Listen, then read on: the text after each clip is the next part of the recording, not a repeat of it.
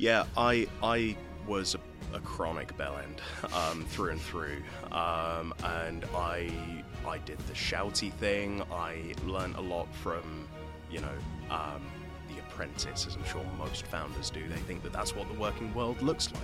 You know, it really isn't. It really isn't. Um, and if it does look like that, then run, because that is a toxic workplace, right? Um, I I was so unaware of how I was behaving because I just assumed this is the right way to be.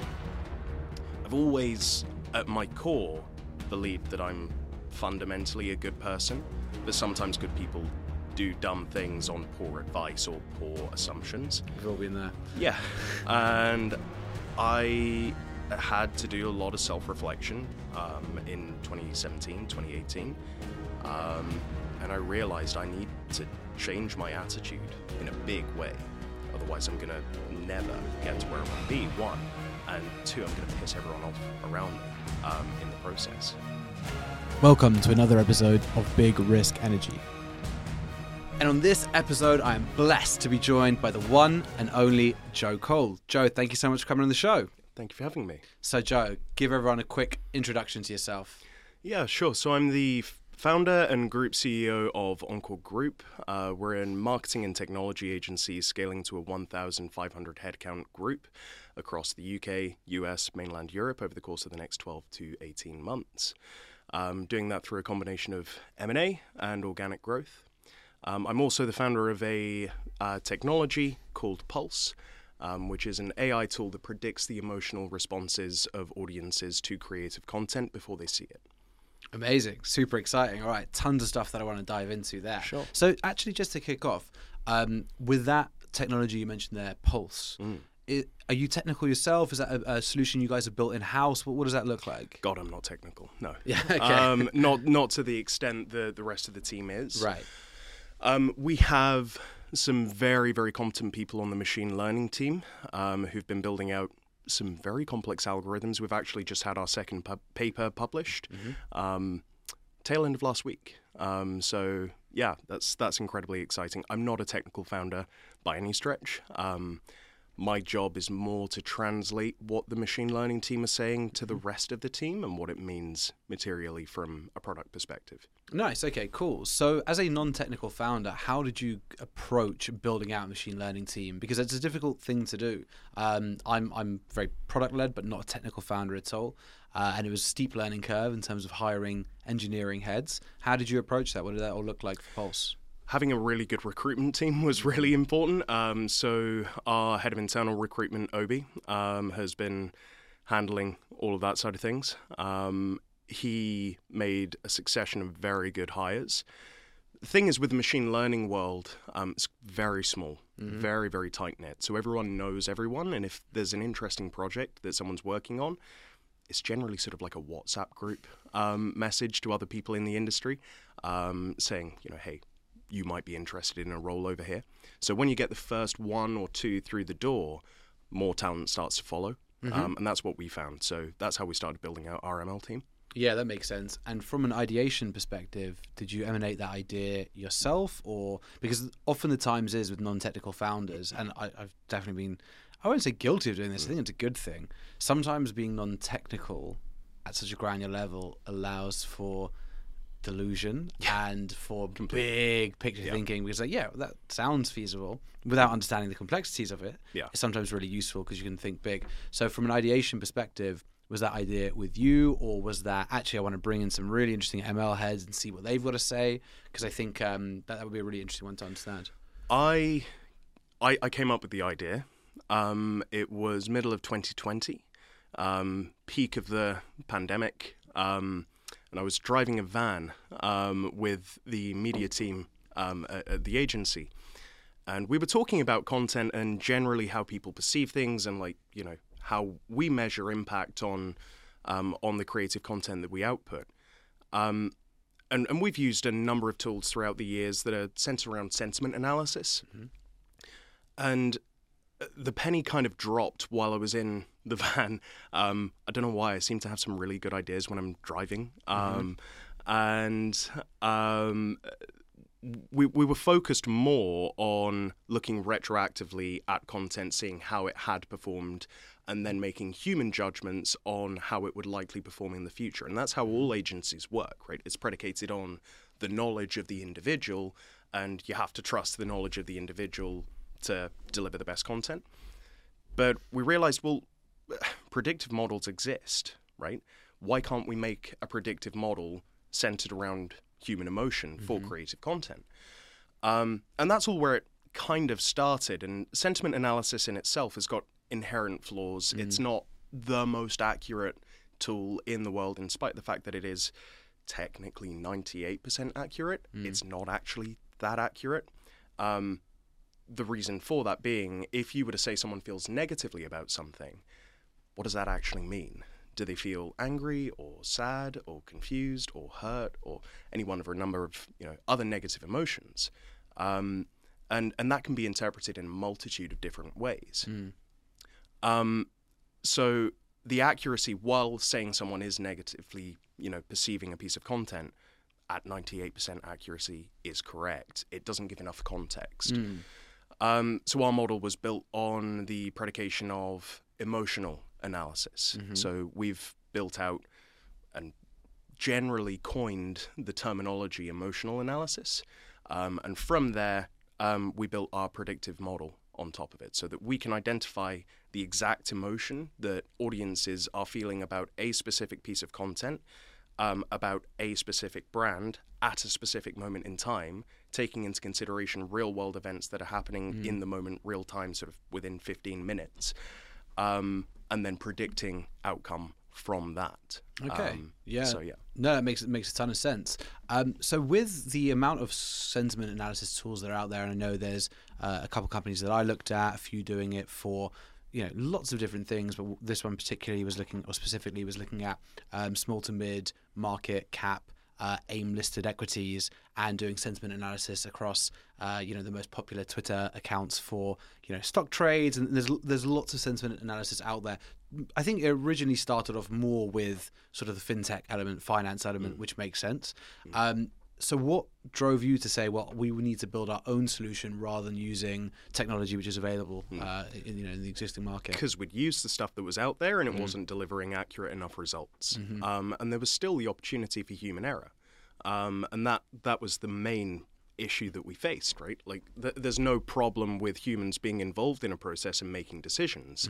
In fact, I, I'm very pro having people involved in that decision making process. But if they can't be guided by anything other than retroactive data, the propensity for someone to make more mistakes becomes way more prevalent. Um, so, giving someone the data and analytics that they need to understand, you know, what could happen or what the risk profiles are, um, becomes super important. I mean, like the, the best example that I give when I talk about this is um, the 2016 ad um, with Pepsi and course. Kendall Jenner. Really piss poor timing um, in terms of like how um, geopolitically it, w- it was just the worst timing um, for that ad. Now, if there were an alert system to say that a specific quotient of that content has a severely negative um, outlook um, and gave you some kind of pre warning before the content went live, that would be brand protection and you know damage limitation rather than oh sorry damage prevention rather than damage limitation. Um, and all sentiment analysis tools on the market that we've used, um, you know, quite extensively from a marketing standpoint, um, do not have any sort of brand protection or damage prevention element to it. It's all about damage limitation, looking back retroactively after something's gone out. Um, and wouldn't it be nice if you could stop damage from happening in the first place? Of course, absolutely. Okay, interesting. So, are you planning to then use this technology primarily for, you know, your internal agency? Because to me, if you've built a more accurate sentiment analysis analysis tool for the market, surely the applications of that are much wider and potentially much a much bigger company selling that into financial institutions, right? Yes. Um, it is commercially available. Um, 50 agencies have taken it on as our founder members so far. Yep. Um, they're going through the beta trials right now. we're building out new tools, new functionality week on week, month on month. Um, so, come middle of next year, we should be in a position where we have a full service suite tool that not only provides predictive emotional analysis, uh, analytics, but also provides um, content scheduling, content posting, real time data pull back into the platform, mm-hmm. SEO analysis, PR analysis, the works, right? So it will be a full 360 marketing service provision in a SaaS tool platform. SaaS is a dirty word, I know, but you know, in, in, in a platform that. it shouldn't that's be. It shouldn't it be. shouldn't be. It's it's generated like 90% of shareholder value over the last 25 years of technology. Well, I think it's a good thing. For sure. SaaS and AI at the minute have got a little bit of a, you know, uh, scary approach, um, generally from a public perception perspective. Mm. Um, but yeah, in terms of what we're doing, I think it's important to remember that while it is commercially available, our value is derived from the intellectual property more mm-hmm. so and for the group. Um, yeah. You know, the the benefit to us building this tool is we are an agency. We know what the requirements are for the mm. tool and what's going to actually add value. So other people who get access to the tool um, will benefit from not just you know techs in the background thinking this would this would be a good idea commercially it's also you know people who actually are using the tool and understand the inherent value that's being provided by it. Mm. Um, so yeah, it's, it's a mutually advantageous thing. From a customer profile perspective, um, you know there, there are a couple of tools on the market, and, and the most prevalent one, um, their entry price point is six grand upfront for a year for like the most basic functionality mm-hmm. that they have. Our entry point is exactly the same, except they pay monthly, £500 a month. Um, mm. So making it more cash liquidity wise appealing and approachable for smaller agencies. But it can scale all the way up to you know custom API endpoints that integrate directly into other businesses' platforms. Okay, really nice, very very cool. I'm I would love to have a look at it at some yeah, point. It'd be, sure. be exciting to see. So we, we spoke about employee well-being before. Mm. Currently at around 50 heads yep. in the business, with big plan scale to uh, 30 times that. 30 times that is that right? Don't ask me yes, to do 30 times. 30 times. There you go. um, 30 times that. Now, from my experience in scaling companies, you know, Real Sport, we were like 130, 140 people globally connected. We're now about 100 and, and you know big growth plans over the next couple of years, the difference in culture, employee well-being, just everything, right? From an organizational perspective, you know, 1 to 10, 10 to 50, 50 to 100, very very different in terms of what's required and also what works at some stage doesn't necessarily work for another. So I'd love to know about your approach to employee well-being and how you think that scales to 30x over yeah. the next bit of time. Yeah. Um, well-being and operational functionality of a business are two very separate things, mm. in my view. Um, operationally, it's very easy to predict how you can build out a business and what you're going to need in terms of systems, controls, processes, etc. And we're always thinking at least six months in advance of where we need to be and having the architecture ready way in advance so that when that moment happens, we can switch to a new system that everyone can adopt quickly. From a well-being perspective, operationally it does help um, because um, you know when you don't have good systems and processes in place, people tend to get more stressed at work and tend to be you know under more pressure.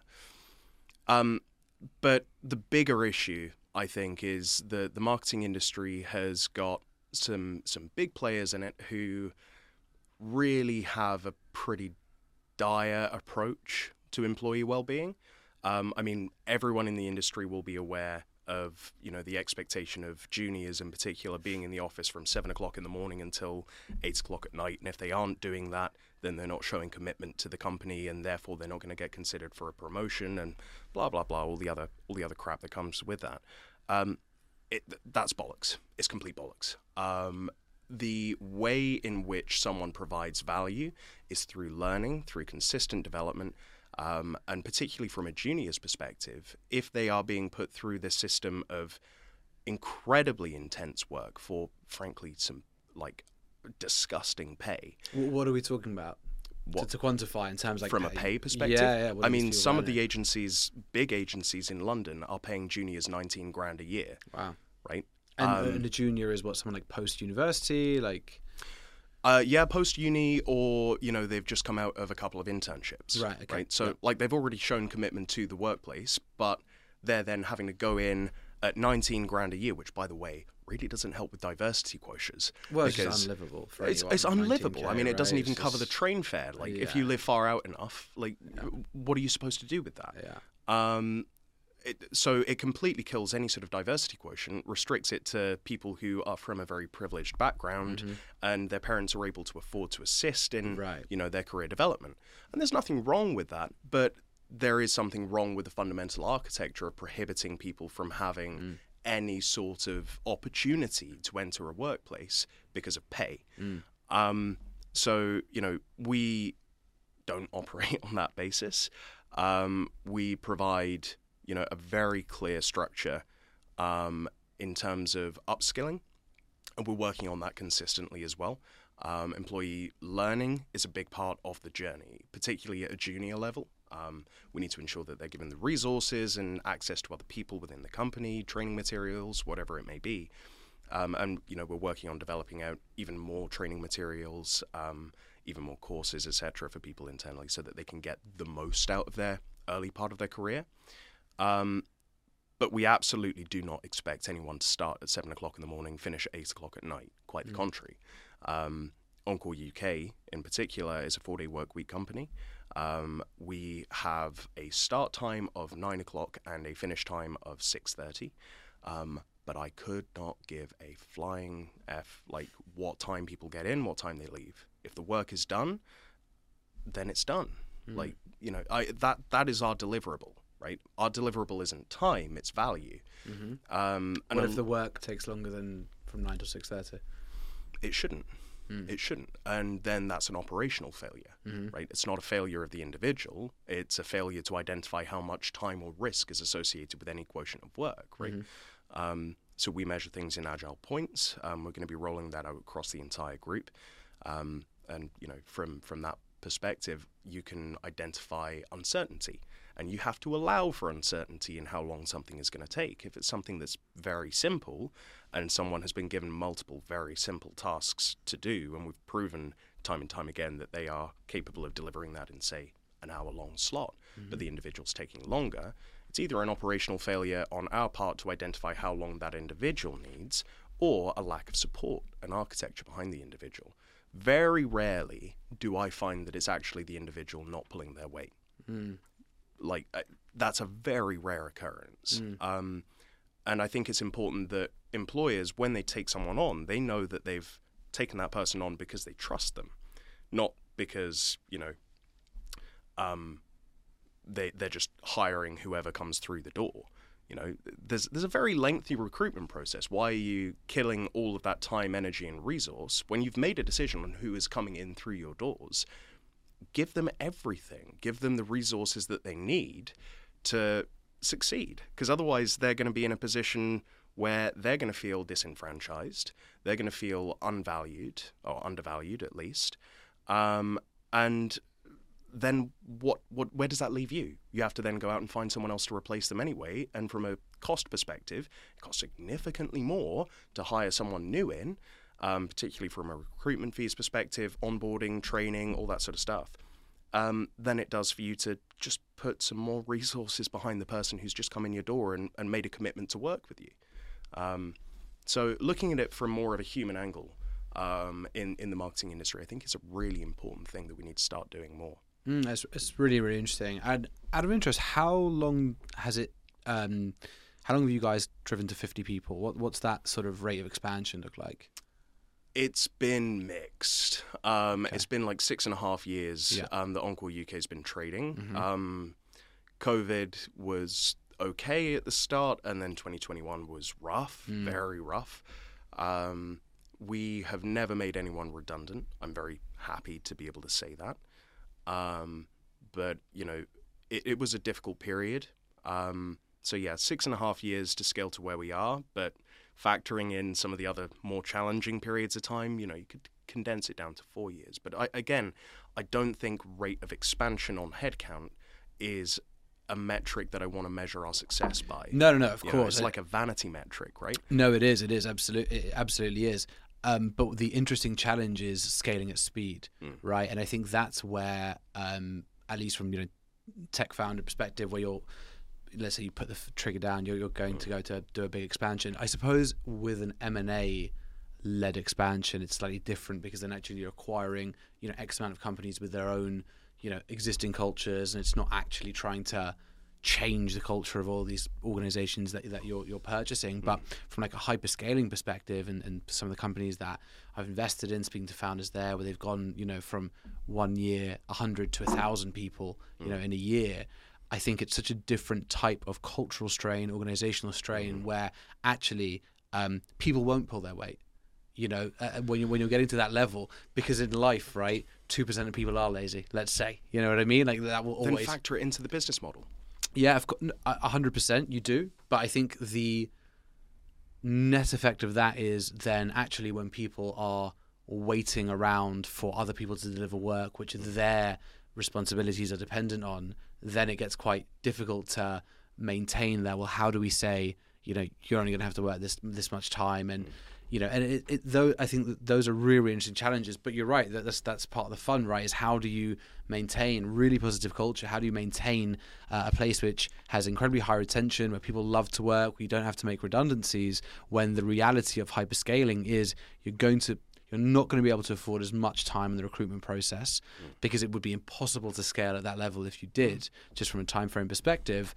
Um, realize therefore you're going to have to, you know, lose X percent of people who aren't up to the, the, the very high standards that you know exceptional company would set, and then creating psychological safety across an entire culture where that's you know p- part of the mission, right? It's not perfect, right? No employer is perfect. No scenario is perfect. Um, all we can do is our best um, through and through, and try to put people first at every touch point.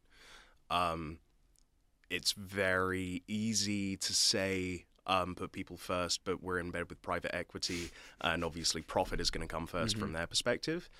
Um, however, my entire thesis that I've been arguing our business plan on with the private equity fund um, for the last three years, um, we've been in Oh, discussion, wow. so it's been a long time coming. Um, this Well, is like congrats, first- man! I'm happy you. for you. That's that's three years. Is not uh that must be a lot of anxiety and stress. Yeah, a little bit. Years. Yeah, yeah. yeah. Um, but um, the, the the entire basis that I agreed to all of these terms on is that we have full operational control. Nice. Um, we have to deliver profit, obviously. We're a business, otherwise we wouldn't exist, right? Um, but in the same breath, if that comes to the detriment of the well-being of people, then we won't do it. Mm-hmm.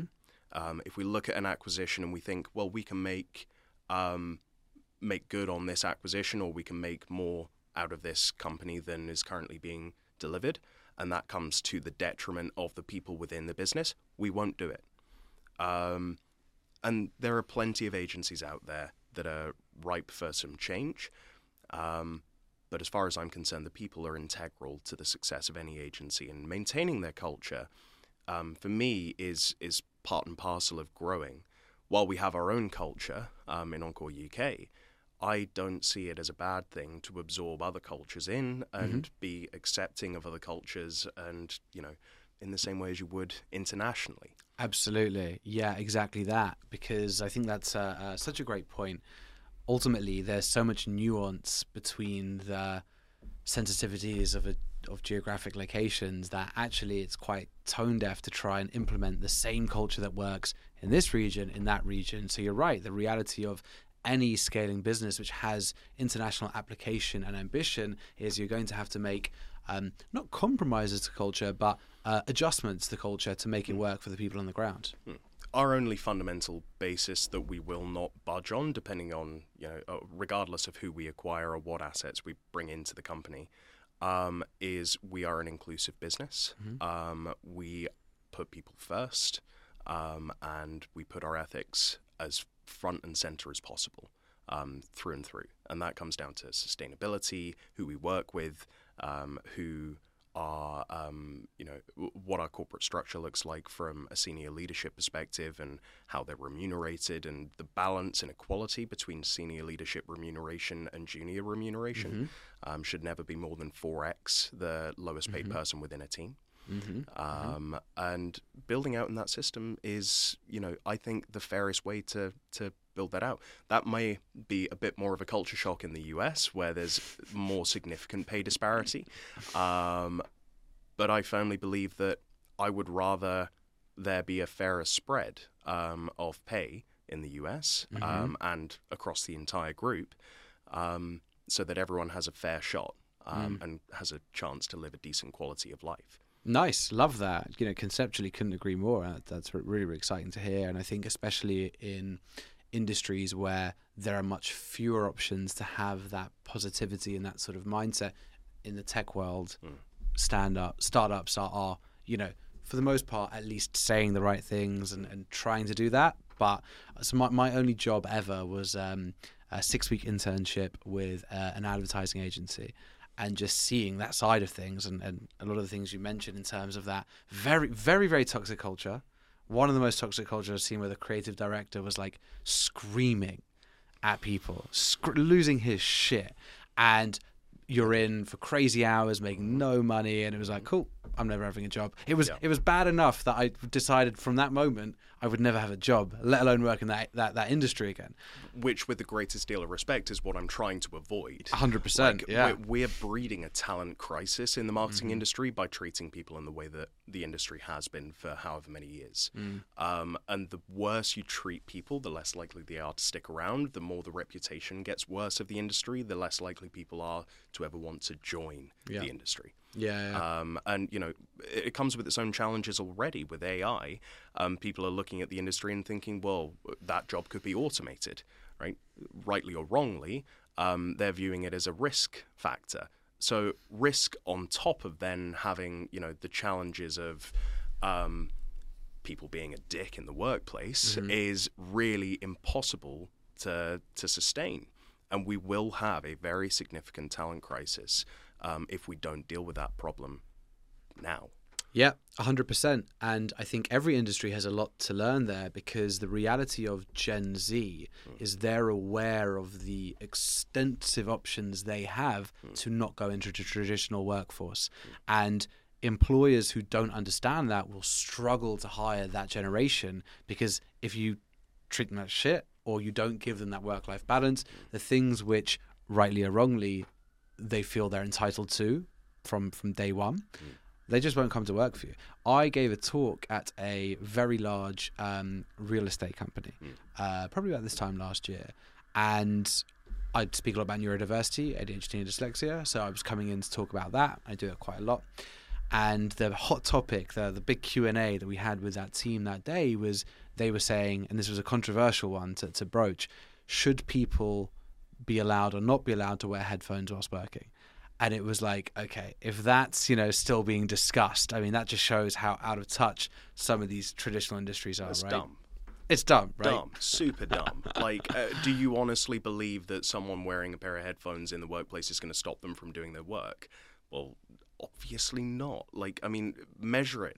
Measure it and Yeah. prove yourself wrong. Stop imposing bizarre um, theses on people that that have no foundation in truth whatsoever, based on your own preconceived notions of what a worker should look like.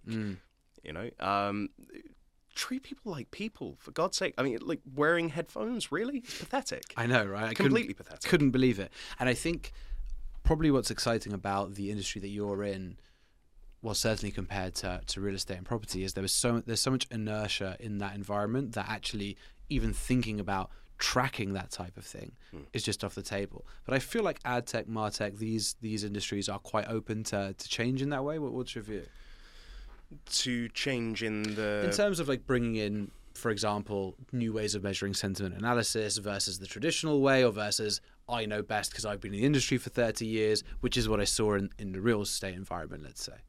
No, no, no, it's not. Right, Um, okay. There are some very draconian views that some agencies have.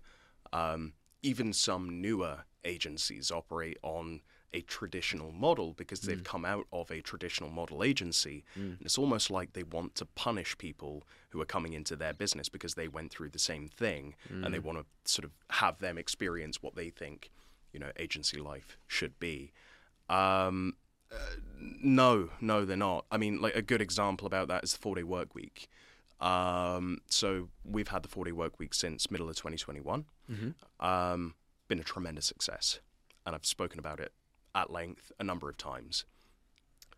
However, a lot of people in the agency world view that as a weakness and um, view it as well.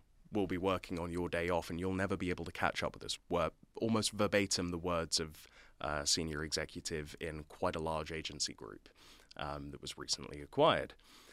Um, they don't know what they're talking about. They're not measuring. They don't have any idea. They are not open to new ideas. Um, and they have their own preconceived notions on what not only an agency should look like, but what the workplace should look like.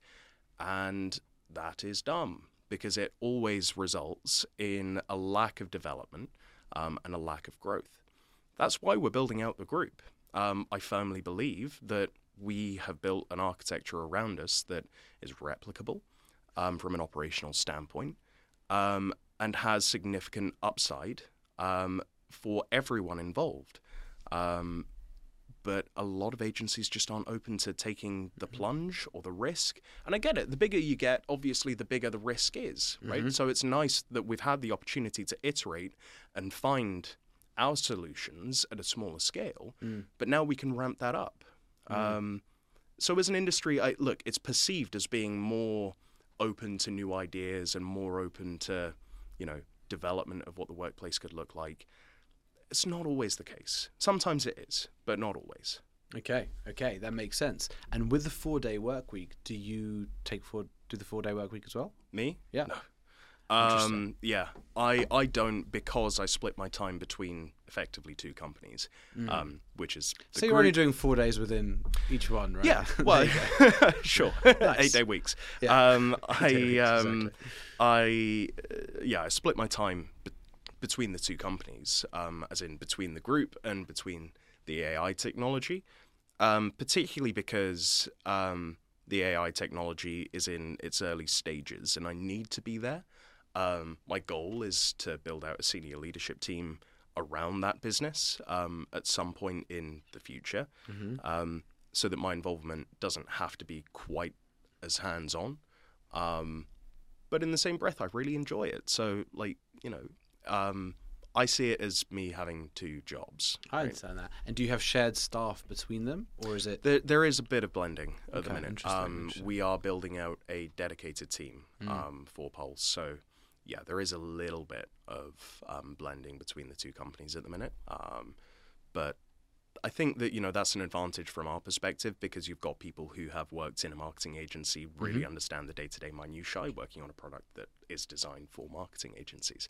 Um, so you know, the more we progress moving forward, it will become its own dedicated team. Yeah, yeah. Okay, interesting, interesting. Because I, um, because I, I was thinking about the four day work week, and I was thinking about the nine day fortnight. So, do you know Sam Franklin from Otta?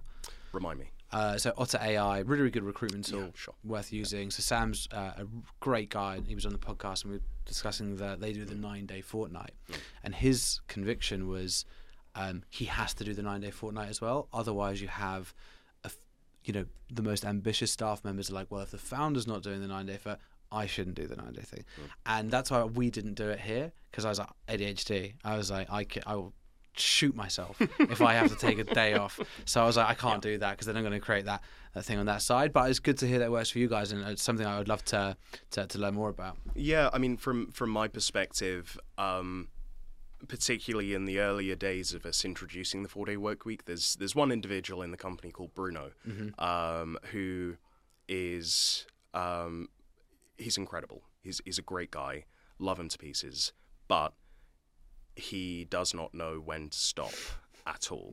Um, and he got to a point where um, he was um, he was working ridiculous hours, completely unbeknownst to anyone in the team. Um, and he was coming in with all of this stuff and showcasing new product ideas and new development ideas. Um, developer, um, so I'm sure you can imagine, um, you know, working ridiculous hours as well. Um, he got to a point of exhaustion where I could see it in his eyes, and we confiscated his laptop and made him go on holiday for two weeks. Love that. Um, so you know, and like we, we try as best as we can to practice what we preach. Um, if someone does something without telling us of their own volition, and you know we have no idea, there's only so much control we can impose. Of course. Um, but you know, I, I want to make sure that people have got a good work-life balance, and we try and promote that as much as possible. It's it's so important. I've I've burnt myself out, God knows how many times since I started work, and particularly even this year, I, I completely wrecked myself, and like by July of this year, I was a mess. Um, and the biggest issue I had with that was a laptop. It was the worst thing for me, the worst thing. So I've gone back to sort of early noughties approach, and I've got a desktop now, and that's all I use. And I have No my way. laptop for when I go away abroad. Um, but when I stop work, my work is on my desk, and I don't pick it up until the next day. And there is nothing so urgent that it needs to be done at 11 o'clock at night, as I kept on telling myself for years and years and years. I got to a point of just complete exhaustion hmm. where I knew that if I didn't do something dramatic, I, did, I just didn't have control over my own time hmm. at all. And it was like poor self management, poor controls. And I think every founder experiences Hundred that. percent, hundred percent. And I think for for it's it's so interesting because I'm so guilty of this as well. I know that my my two companies, the first two years, I ran myself into the ground, 18 hours a day. And as soon as you get through that period and you've hit a certain infrastructure and you're like, okay, got to take back control, and you're like, shit, I should have done that. I was hurting myself. I tell founders it's so important to do that, but I also know. The reason we were able to do that to get to that level was because, because you did it. Yeah. Yeah. It's a it's a horrible and necessary part of the founding journey, Mm. but it's very difficult to shake that habit. It's almost an addiction, right? Oh, Um, massively, yeah. And and you get to a point where you are so tired and you can't work out why you're so tired, even though if you look back in your calendar, you've been working 18 hour days, seven days a week, barely sleeping because you're thinking about work every Mm-hmm. waking day. Um, you know, you, you get to a point where you're like, I, I need to slow down. And hopefully, by that point, you've built out enough of a business, enough of an architecture that you can slow down a bit and pass things over to other people. Um, I, I, I was an only founder, um, you know, no co-founder alongside me. Same, yep. Um, how did you find that? Oh, it's brutal. I mean, the first time, first time around, I had a Mm. co-founder. So thankful for that. Even though there was lots of, um, you know, things that weren't necessarily optimum between me and my my co-founder at the time, but just having someone there, Mm.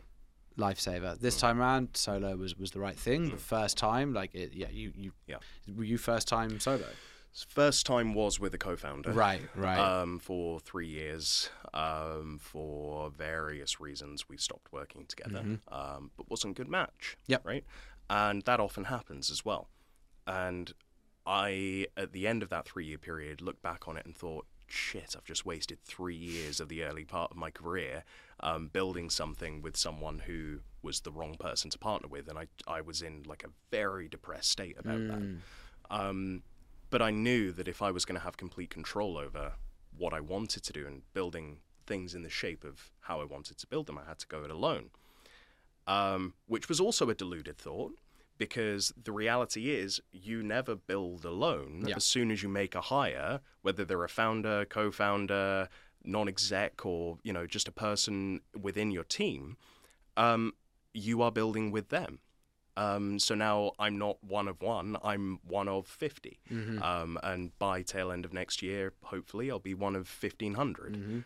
Um, and, you know, it's, it's the old adage, isn't it? If you want to go fast, go alone. If you want to go far, go together. Absolutely. yeah. Um, So I don't think having a co-founder is a necessity, and it's not right for everyone. Mm-hmm. But remember that you should be treating everyone that works for you or who is in your sphere of influence as a stakeholder. 'cause that's. Yes. what they are. Hundred percent. And I genuinely believe, even uh, having the wrong co-founder the first time round, I think the founding experience and all, even when it comes down to like founder agreements and the shareholders agreements and all of those things that you go through, I think having that partner at the start, assuming that that partner is at least on the journey with you, like "Oh, I can't, you know, even though me and my old co-founder were not the best matched, we were both 100% committed, both 100% in, and having that sounding board where you have equity uh, and parity in the way that you're approaching something was super useful for me. We could do this for five hours, but I've got five questions that I'm going Go to uh, ask everyone.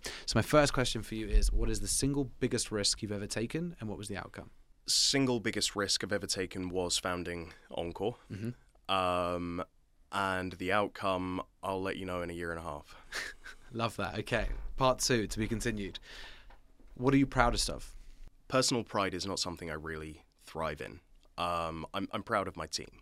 I'm proud of what we've built, and I'm proud of the ethos that we've taken on. Um, you know, in, in how we're building this out, how we're trying to make an active difference. Nice. Okay, very well put. Is there anything that you wish you did differently? Yeah. Yeah. Every day. Um, yeah, I the the way in which I've built things out, um, some of the people I've trusted throughout the years, um, you know, the um, the way I was when I started working, um, I was a dick. I was an absolute dick, and I learned how to be a businessman from what you saw on TV. And I think that that was such a depressing view. And it made me sad. It made everyone around me sad. And that was probably one of the biggest lessons I've learned um, in terms of like what to not do. Wow, that's that's that's so interesting. So when did that happen, and what did you do to really unpack that and start uh, changing the way that you approach things? It's really fascinating. I would love to to learn. Yeah, I I was a, chronic bell end um, through and through, um, and I I did the shouty thing. I learned a lot from you know um, the apprentice, as I'm sure most founders do. They think that that's what the working world looks like. You know, it really isn't. It really isn't. Um, and if it does look like that, then run because that is a toxic workplace, right? Um, I I was so unaware of how I was behaving because I just assumed this is the right way to be. I've always, at my core, believed that I'm fundamentally a good person, but sometimes good people do dumb things on poor advice or poor assumptions. We've all been there. Yeah. And I had to do a lot of self reflection um, in 2017, 2018. Um, and I realized I need to change my attitude in a big way. Otherwise, I'm going to never get to where I want to be, one. And two, I'm going to piss everyone off around me um, in the process. Wow, I really respect that, and thank you for the the, the honesty there. It's, it's not an easy thing to. Um, you know, talk about where we started to where we, we got to. So, what, what did that look like in terms of um, raising that self awareness, injecting consciousness into the way that you operate in organizations? Because, you know, for me, was a very different person growing up and similarly had to do those things, but still sometimes we can slip into old habits and we need to stay so vigilant to stay on top of those things. What did that journey look like? I pushed myself to a very unhealthy point. Um, I I realized how much of a bell end I was being when I started to see my health deteriorate. Wow. Um, and at such a young age, I shouldn't have had anything close to what I did. Um, but you know, I was very skinny at one point, um, weighed probably 15, 20 kilos less than I should have. wow. Um, and that was all a byproduct of just who I was um, as a person. I, I was kind of hating myself in the same mm. way as I was projecting this anger. And I had to take a lot of time for self reflection and really force myself for a period of time to remind myself to put people 1st in mm-hmm. everything that I did. And now it's natural. Now it's very rare that I even raise my voice. Um, we have a no shouting rule in the office. There's no need to shout in an Nice. office. There's nothing that's like that dramatic or deep. no one's going to die, right? Um, it's um, important to just, you know, be honest. And also, I think founders founders beat themselves up a lot um, and want to be perceived as these perfect entities. We're not. We're imperfect. We're still human. Um, you know, unless you want to be seen as like a Mark Zuckerberg of the world and a bit robotic in your approach, um, I don't think that's a bad thing. I think you know if you can hold your hands up when you've made a mistake or when you've done something wrong, and admit to that and learn from it. That's all part of a growing process. Um, hopefully, there aren't too many significant learnings for me uh, coming up, but I'm sure there will be, and things that I'm not aware I'm doing wrong now that I will learn um, in the future. Um, but it's all part of the journey. I think just being honest with yourself and honest with the people around you is how you progress and develop as an individual. Yeah, I think that's such an important point for any founder listening, and, and you put it so so well there. But you're right, we're all human beings, and humans are, are light and dark, and there is so much pressure on, on founders, CEOs, especially on um, when it comes to like brand building and these things, to put forward like a perfect image, mm. but it's not possible. It's not reality, and they and trying to embody that mm. rather than appreciating that that might be a public persona, for mm-hmm. example, mm-hmm. I think is very, very dangerous mm. um, because then people feel very disappointed in themselves when they're not perfect, mm. whereas none of us are. Mm. Uh, again, we could do this for five hours. Um, so my, my, second to last question for you is: What does it take to be successful? Oh, that's a loaded question. Um, what does it take to be successful? It takes, um, firstly, for you to define what success looks like to you more than you know um, some sort of arbitrary statement of how to be successful. Mm-hmm. Um, everyone's image of success is different. Um, I worry for younger generations who are growing up with content that's all centered around, hey, this is how you can make 10 grand a month using Amazon FBA or some mm-hmm. shit like that. Um, because that's a deluded view of what success is. You know, success to someone is building a family, um, and having a peaceful life in the countryside, or you know, having a having a nice, easy, chilled life. But if success is fiscal to you, um, you also have to factor in other things that are important in your life. Is your family important to you? Are your relationships important to you? Are your friends important to you? And a lot of people will say you've got to sacrifice friendship. You've got to mm-hmm. sacrifice mm. those relationships. Dumb, dumb, dumb, dumb. Like uh, being a founder is a lonely enough place as it is. Mm-hmm. If you cut out your relationships, as I did when I was younger, um, to the pursuit of success, you won't get anywhere very quickly um, because you're leaving the majority of you know um, the majority of your value um, off the table. Um, because you don't have those personal relationships to, to build who you are as a person on anymore.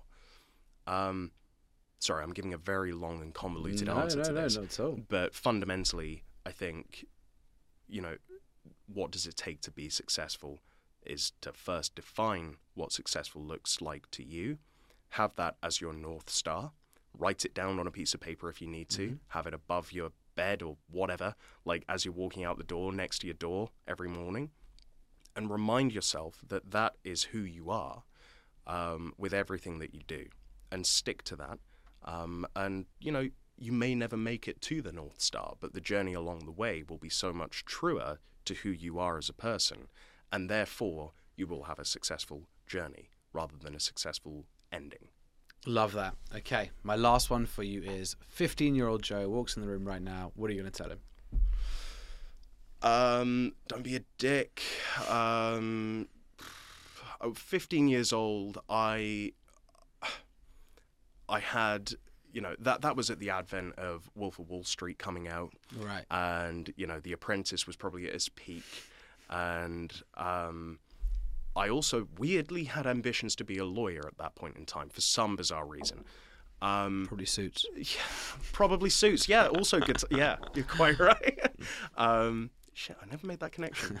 Um, the the way in which um, I viewed life at that point in time was so skewed. I'd remind myself to be open to other people's ideas and to listen more than I spoke.